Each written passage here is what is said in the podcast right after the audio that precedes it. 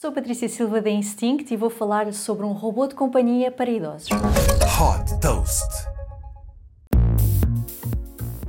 Desenvolvido pela Intuition Robotics, o LEQ é um robô de companhia controlado por voz que se destina a adultos com mais de 65 anos, sobretudo os que vivem sozinhos. Inspirado no candeeiro da Pixar, este pequeno dispositivo conectado comunica com os utilizadores de forma proativa, por exemplo, para partilhar curiosidades como o facto da Las Vegas Strip ser o ponto mais iluminado do planeta quando visto do espaço. O LEQ funciona como um assistente virtual para quase tudo, desde alertar para a necessidade de beber água e tomar a medicação, há sugestão de exercício físico e atividades para quebrar a rotina. Em casos de emergência, é também capaz de contactar um médico ou familiares.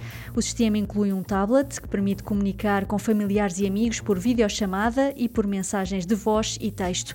O entretenimento é garantido através de música, de jogos e de curiosidades de cultura geral que estimulam o lado cognitivo.